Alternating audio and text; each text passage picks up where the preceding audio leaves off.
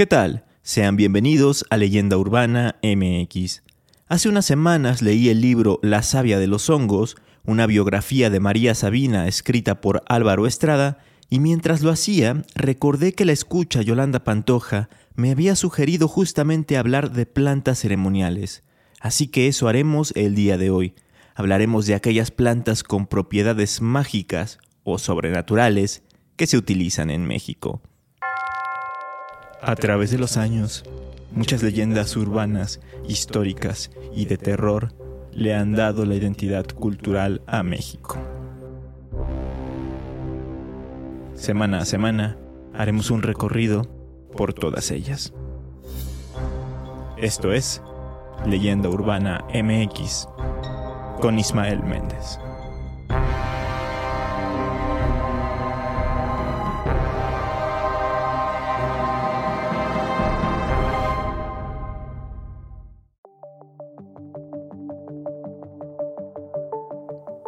México es un país megadiverso, es decir, que es un país que tiene una gran cantidad de especies de flora y fauna. De hecho, es cuarto lugar en diversidad de flora en el mundo, con alrededor de 26.000 especies diferentes. Entre todas estas hay algunas que son utilizadas por los seres humanos con fines ornamentales, otras que tienen propiedades medicinales, y hay una variedad muy particular que produce cambios en la percepción de la realidad. Son llamadas plantas alucinógenas. Pero vámonos por partes. ¿Qué es un alucinógeno? Según Richard Evan Schlutz y Albert Hoffman en su libro Las plantas de los dioses, son aquellas sustancias narcóticas que afectan al sistema nervioso central, produciendo algún estado de trance o embriaguez y que provocan alucinaciones. Hay una enorme variedad de alucinaciones. El tipo más común y corriente es el visual, a menudo en colores, sin embargo, todos los sentidos pueden sufrir alucinaciones, visuales, auditivas, táctiles, olfativas y gustativas.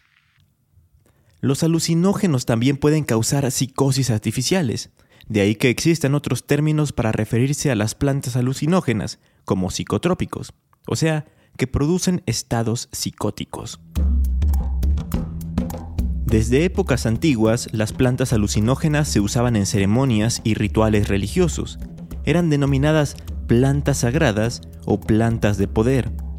De acuerdo con el artículo Alucinógenos en las culturas precolombinas mesoamericanas, escrito por Francisco Javier Caro Tartal y publicado por el Servicio de Neurología del Hospital Virgen de la Luz de Cuenca, España, las diversas civilizaciones que se asentaron en Mesoamérica tuvieron un gran conocimiento y manejo preciso de numerosos alucinógenos. Existen evidencias arqueológicas, etnohistóricas y etnográficas que muestran que, a lo largo de la historia, las culturas mesoamericanas precolombinas emplearon sustancias alucinógenas con fines mágicos, terapéuticos y religiosos. El objetivo de consumir esto era conseguir un estado de trance y una mayor apertura de la mente. El estado alterado del nivel de conciencia que se obtenía se caracterizaba por una desorientación espacio-temporal, una sensación de éxtasis y de paz interior, junto con alucinaciones y un intenso sentimiento de unión con la naturaleza y con las divinidades. Estas plantas sagradas no se usaban a la ligera, pues se tenían que acompañar de rigurosa preparación previa y todo tenía que ser guiado por la figura del chamán o chamán, un individuo mediador y comunicador entre el mundo físico y el espiritual, entre el mundo terrenal y el mundo sobrenatural de los dioses y los espíritus. Entre los psicotrópicos que más se utilizaban en la época prehispánica están los hongos, el peyote, el toloache, la hierba de la pastora o de la virgen, e incluso bebidas alcohólicas como el pulque y el balché de los mayas. Hasta la actualidad, los psicotrópicos se siguen usando. Los chamanes y curanderos de ciertas localidades los ocupan en ceremonias rituales, pero hay quienes los usan para simples actividades de recreación y otros más para conectar con ellos mismos y hacer introspección.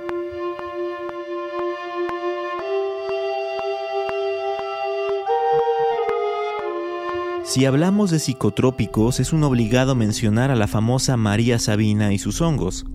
Si quieren conocer la vida y obra de esta mujer indígena, pasen a escuchar el episodio 21 de la segunda temporada de este podcast, llamado María Sabina y el chamanismo, porque aquí me voy a centrar más en los hongos, que si bien no son como tal plantas, porque pertenecen al reino fungi, no dejan de ser elementos naturales con efectos psicoactivos.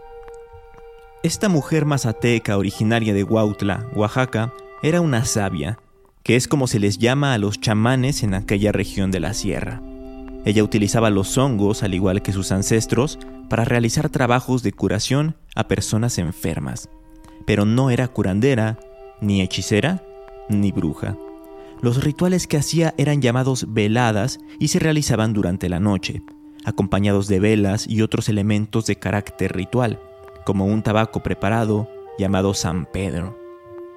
María Sabina se refería a los hongos alucinógenos como niños santos, pequeños que brotan, santitos o cositas, y cuenta que debían comerse a pares, porque uno era hombre y el otro mujer, y también debían ser consumidos por los pacientes. Al hacerlo, ella entraba en un estado de conciencia en el que los dioses hablaban por ella, cantaban por ella y le decían qué es lo que padecía la persona a la que tenía que curar y cómo debía hacerlo. La primera vez que hizo una curación de este tipo, se la realizó a su hermana menor Ana, quien estaba muy enferma y por más que la trataban los curanderos de la región, no mejoraba. Según sus propias palabras, todo sucedió de la siguiente forma. A ella le di tres pares. Yo tomé muchos para que me dieran poder inmenso. No puedo mentir, habré comido treinta pares. Cuando los niños estaban trabajando dentro de mi cuerpo, recé y le pedí a Dios que me ayudara a curar a María Ana. Poco a poco sentí que podía hablar, cada vez con mayor facilidad. Me acerqué a la enferma. Los niños santos guiaron mis manos para apretarle las caderas. Suavemente le fui dando masaje donde ella decía que le dolía. Yo hablaba y cantaba. Sentía que cantaba bonito. Decía lo que esos niños me obligaban a decir. Seguí apretando a mi hermana en su vientre y en sus caderas. Finalmente le sobrevino mucha sangre, agua y sangre como si estuviese pariendo. Nunca me asusté, porque sabía que el pequeño que brota estaba curando a través de mí. Estos niños santos aconsejaban y yo ejecutaba. Atendí a mi hermana hasta que la sangre dejó de salir. Luego dejó de gemir y durmió. En ocasiones, Mientras estaba en ese estado de trance curando a alguien, tenía visiones de cosas que sucederían en el futuro. Una vez, por ejemplo, durante una velada, pudo ver que alguien se le acercaba y le gritaba. Yo soy, yo soy, con este serán cinco, con este serán cinco a los que asesino. En esa velada la acompañaba un conocido, y él le dijo que había presenciado lo mismo, y que ese misterioso personaje que le había gritado era el hijo de la señora Dolores. Tres días después de la visión, justamente ese hombre, el hijo de la señora Dolores, fue a la casa de María Sabina para ver a su hijo Aurelio, quien en ese entonces tenía 19 años. Se pusieron a tomar aguardiente y a tocar la guitarra, pero de repente empezaron a discutir y el hombre sacó un puñal y se lo clavó en la garganta a Aurelio. En ese momento, María entendió lo que había visto en la velada. Era una premonición de lo que iba a suceder, y no la había entendido hasta que ya era demasiado tarde. María Sabina, así como los trabajos que realizaba y sus hongos, se volvieron mundialmente famosos cuando el escritor estadounidense Robert Gordon Wasson fue a visitarla a Huautla para tener una velada con ella y posteriormente describiera toda su experiencia en una publicación de la revista Life. Ya era conocida en todo su pueblo, pues era la mejor en su ámbito, pero ahora los ojos del mundo se posaban sobre ella. A partir de ese momento comenzaron a llegar muchos extranjeros a su comunidad para experimentar las veladas. Ella les preguntaba que de qué estaban enfermos, pero le contestaban que solo querían conocer a Dios. Al mismo tiempo, también llegaron muchos hippies mexicanos en busca de experiencias psicodélicas. Esto provocó que algunas personas de la región recolectaran los hongos para venderlos sin importarles que para la comunidad mazateca fueran sagrados y consideraran que debían ser tratados con absoluto respeto. La propia sabia, cuando ya tenía una edad muy avanzada, aseguraba que el hecho de que cualquier persona fuera a consumir los hongos a cualquier hora del día, sin tener ningún padecimiento y sin estar bajo la supervisión de un chamán, había prostituido a los mismos. Obviamente no lo dijo con esas palabras, pero es lo que se da a entender. Y es que tristemente decía que sus niños santos habían perdido su pureza, que incluso al consumirlos ya no sentía los mismos efectos que antes y que eso ya no tenía remedio. Dejando un poco de lado a María Sabina y los mazatecas, otras culturas prehispánicas que hicieron uso de los hongos alucinógenos pertenecientes a los géneros psilocibe, Panaeolus y Estropharia fueron los mayas, los totonacas, los mixtecas y hasta los mexicas. Hay registros de esto en murales, como uno encontrado en Tepantitla de Teotihuacán, que data del año 500, en el que se ve a Tlaloc y bajo sus gotas de agua surgen unas figuras sacerdotales con hongos alucinógenos. Se han hallado esculturas de piedra en forma de hongos y en crónicas de los conquistadores también aparecen, como esta de Fray Bernardino de Sagún en su Historia General de las Cosas de la Nueva España. Hay unos honguillos en esta tierra que se llaman Teonanácatul. Críanse debajo del heno en los campos o páramos. Son redondos y tienen el pie altillo y delgado y redondo. Comidos son de mal sabor, daña la garganta y emborracha. Son medicinales contra las calenturas y la gota. Hanse de comer dos o tres, no más. Los que los comen ven visiones y sienten vascas del corazón, y ven visiones a las veces espantables y a las veces de risa. Hoy en día aún existen muchas localidades mexicanas a las que se puede ir para vivir la experiencia de consumir los hongos ancestrales de forma respetuosa y con la supervisión de expertos locales en el tema, como la propia Huautla de Jiménez en Oaxaca, San Pedro Tlanixco en el Estado de México o Real de 14 en San Luis Potosí.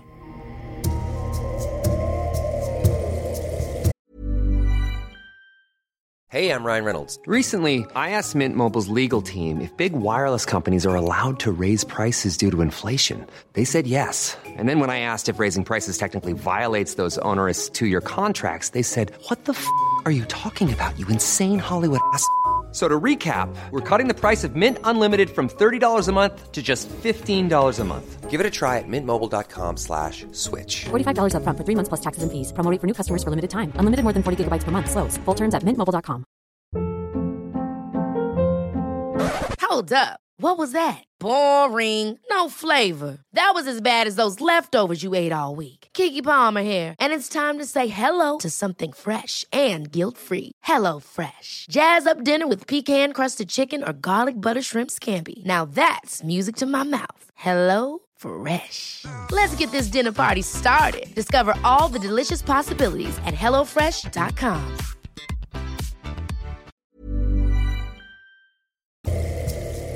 Ya que mencioné a Real de 14, este pueblo mágico y fantasma de San Luis Potosí, aprovecho para hablar de uno de los psicotrópicos más conocidos del país, que justamente se da mucho en ese lugar. Exacto, el peyote. Su nombre científico es Lophophora williamsi y es un cactáceo.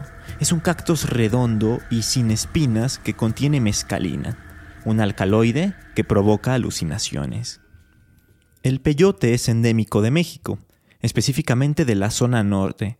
Es por eso que se han encontrado vestigios de su uso ritual que datan de hace más de 5.000 años de antigüedad, en lugares como Cuatro Ciénegas, Coahuila e incluso el sur de Estados Unidos, como Texas.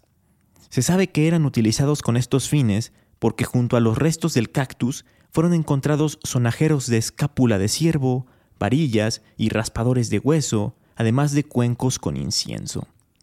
Entre los pueblos que lo consumían están los rarámuris, los huicholes y los tarahumaras.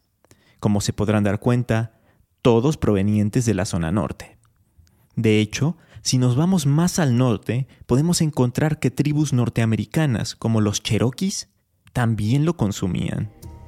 pero sin lugar a dudas, el pueblo huichol es el que ha estado más arraigado al peyote. Tanto así que el acto más sagrado de su cultura está relacionado con él.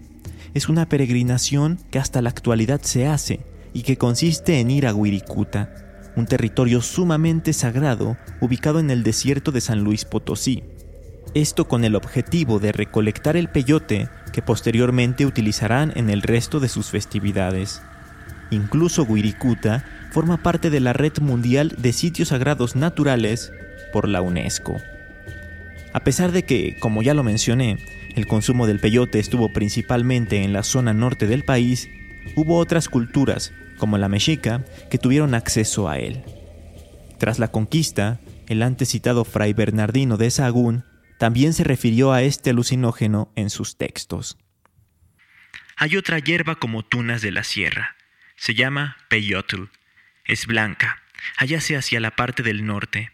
Los que la comen o beben ven visiones espantosas o irrisibles. Dura esta borrachera dos o tres días y después se quita. Es como un manjar de los chichimecas, pues los mantiene y da ánimo para pelear y no tener miedo, ni sed, ni hambre, y dicen que los guarda de todo peligro.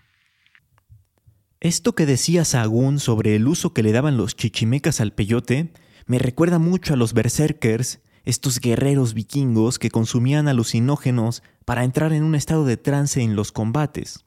Su sola presencia ponía a temblar a los enemigos, pues cuentan los relatos que al estar tan drogados eran prácticamente insensibles al dolor y desataban toda su fuerza bruta. Regresando a México, durante el virreinato se prohibió su uso junto con el de otras hierbas, y quienes lo consumían eran perseguidos por el Tribunal de la Santa Inquisición, pues se consideraba que quienes lo consumían estaban adorando al diablo.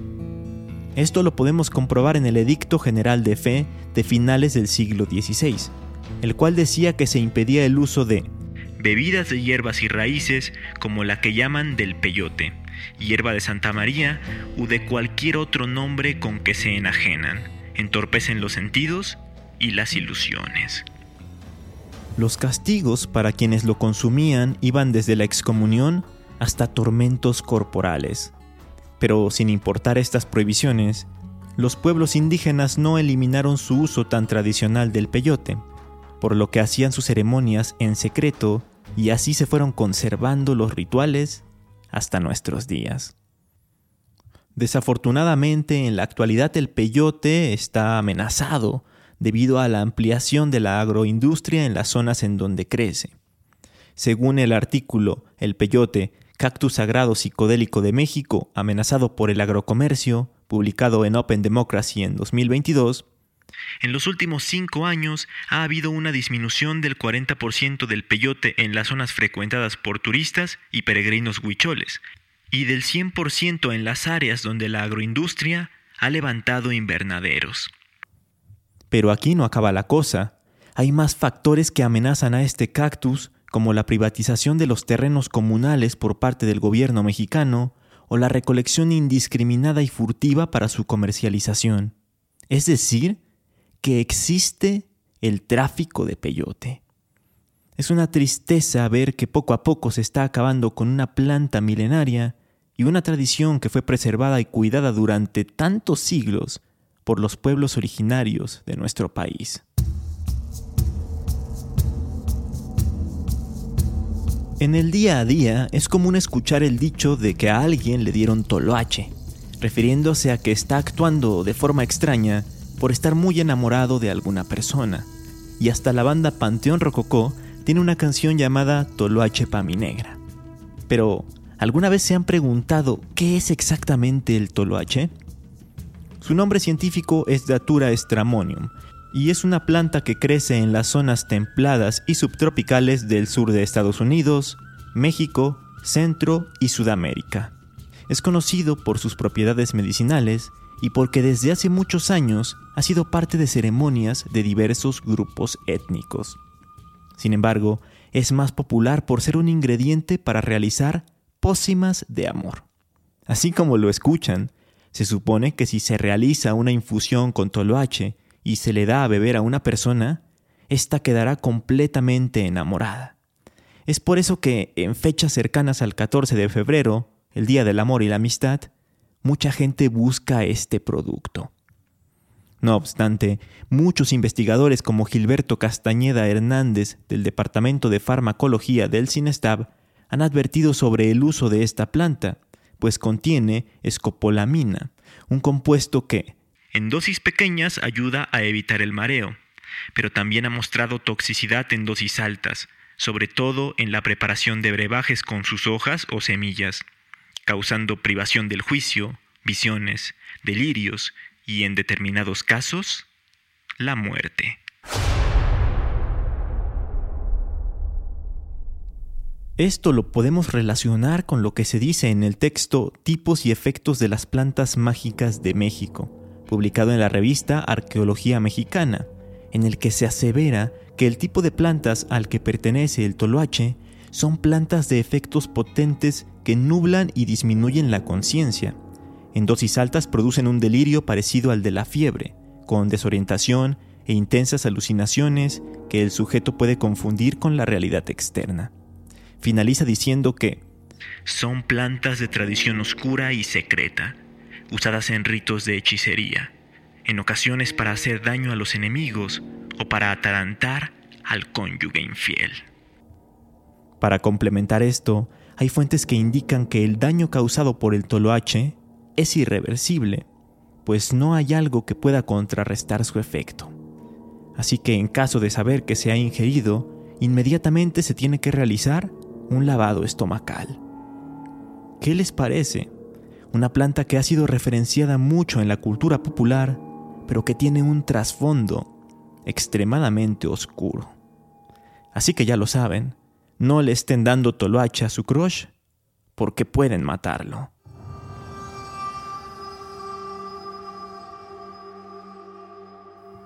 Existen muchas, muchísimas otras plantas alucinógenas en México, pero si las nombráramos a todas, nunca acabaríamos.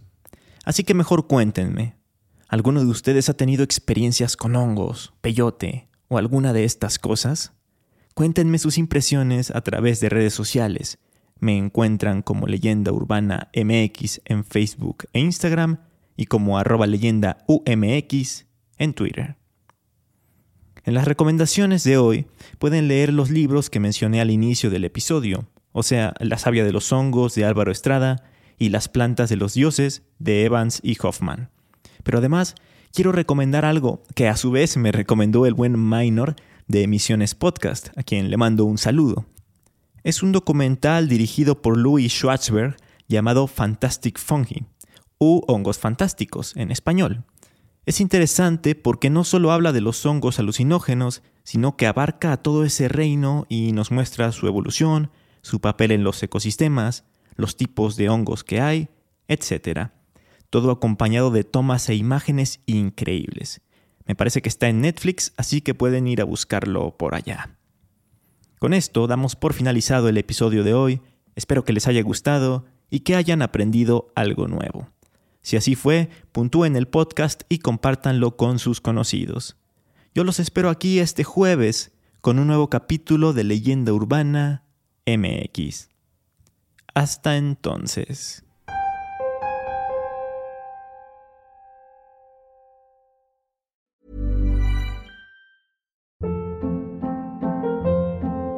Hold up. What was that? Boring. No flavor. That was as bad as those leftovers you ate all week. Kiki Palmer here, and it's time to say hello to something fresh and guilt-free. Hello Fresh. Jazz up dinner with pecan-crusted chicken or garlic butter shrimp scampi. Now that's music to my mouth. Hello Fresh. Let's get this dinner party started. Discover all the delicious possibilities at hellofresh.com.